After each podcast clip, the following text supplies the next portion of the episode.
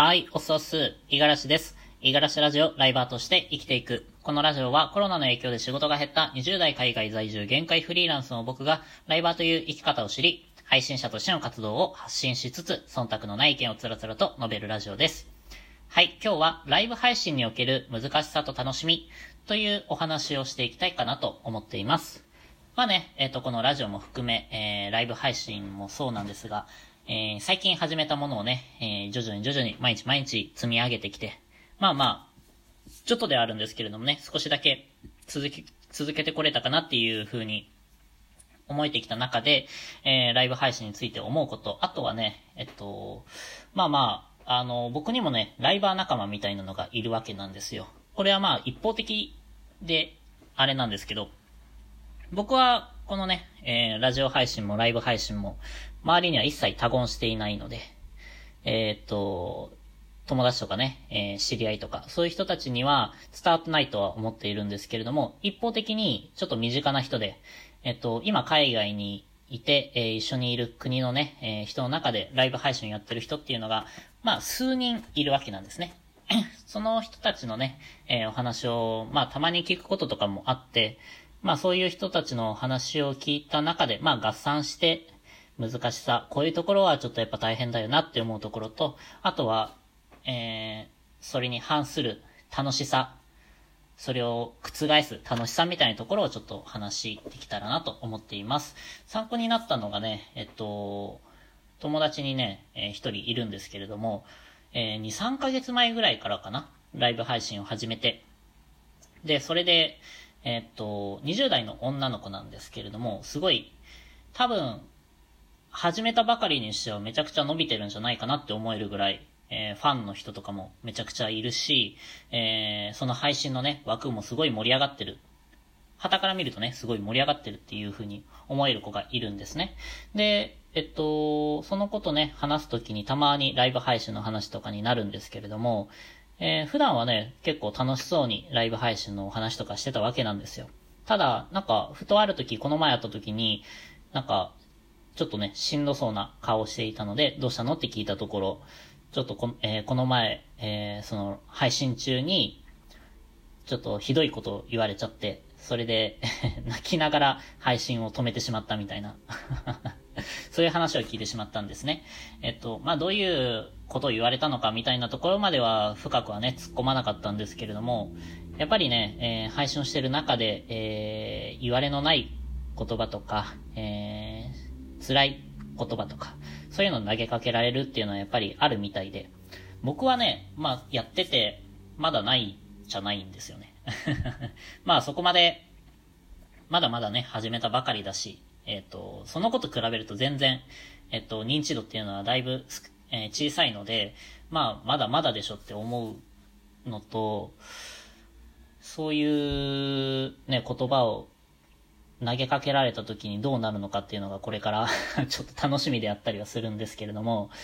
なんかね、えーっと、やっぱりその子は顔を出して、えー画面に向かって話をしてっていうスタイルでライブ配信をしてるんですが、あのーやっぱりそのコメントとかっていうのはね、えー一喜一憂するみたいで、どうしても、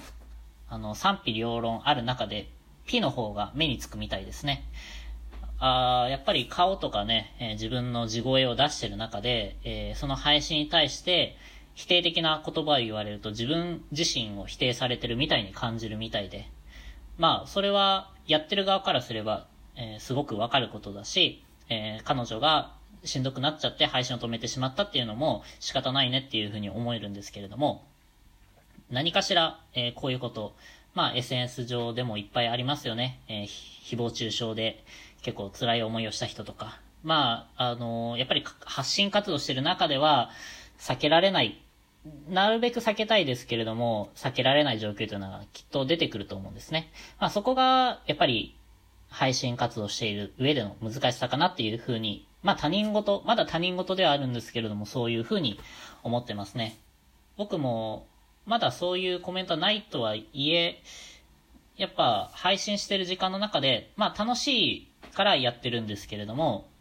数分とか、その、区切るとね、どうしてもちょっとしんどい思いをしたりとか、ちょっと大変だなって思う時はやっぱり多々ありますね。っていうところが、あの、やっぱ大変かなというふうに思っています。で、えー、その表裏一体であるんですけれども、楽しみっていうところでは、逆に、あの、人がたくさん来てくれたりだとか、えー、ある一定のね、評価を受けるっていうのは、あの、それがもろに自分に来るので、そこがやりがいがあるというか、楽しいなって思える反、あの、一面だと思うんですよ。いわゆる、えっと、まあ、サラリーマンとかね、会社に属して、えー、何か仕事をしている人っていうのは、あの、全部が全部とは言わないんですけれども、いろいろな業種がありますからね。業種、うん、業界あるから、なんとも言えないんですけれども、それでも、やっぱり えっと、会社の看板ありきだと思うんですね。会社の看板が、えー、取り下げられて、その人たちが本領発揮できるかっていうと まあ、えっと、普通のね、例えば営業マンとかってなってくると、ちょっと難しいんじゃないかなっていうふうに思いますし、えー、何かしら成果が出たとしても、それは実績としてはね、その人の手柄としては、あの、功績はすごい、あの、個人によるものだと思うんですけれども、どうしてもね、えー、ブランド力っていうところに言うと、会社に、えー、そのブランド力を借りているわけですから、自分が、えー、一人で、えー、上げた成果っていうふうには、まあどうしても思えないというか、あのー、自分一人でやってやったんだみたいな、そういうところは生まれないかなっていうふうに思ってるんですね。だから、まあそういう、あの、もろにね、えー、評価が受けられるっていうのが、やっぱり配信活動の特徴で、難しさであり、楽しみでもあるという表裏一体なんじゃないかなっていうふうに感じましたと。はい。という内容です。まあ、えっとね、まあこれから僕もね、毎日やっていく中で、えー、っと、どうしても まだ、えー、数が少ない状況ですから、これからどんどん盛り上げていきたい。で、盛り上げていくためにはね、やっぱ、あのー、有名な方とかを見ていくんですけれども、えー、そういう人たちもそうだし、えー、彼女のね、えー、配信もちらっと見ましたが、やっぱりそれぞれに個性があるというか、色があるわけなんですよ。僕はね、まだ、このラジオもそうなんですけれども、え話す内容だったりとか、え配信のスタイルみたいなところは、ずっと手探りなんですよ。もう結構しんどいんですけれども、な、なんか変えていきたいなとか、こういう風にやっていきたいな、みたいなのが、ま、なかなか見つからなくて、いろいろ試しては、えー、投げてみたいなところで、とりあえず配信は続けてるっていう状態なんですね。まあなんとかね、個性を出していきたいなと思っていますが、まあこれも、ちょっと焦らずにね、えー、いつか見つかればいいかなぐらいで、まあぼちぼちやっていきたいなと思っております。まあこういう感情、感想みたいなところはまたこれからも発信していきますので、またよかったら聞いてください。はい。ということで今日は以上です。えー、今日も一日頑張っていきましょう。またね。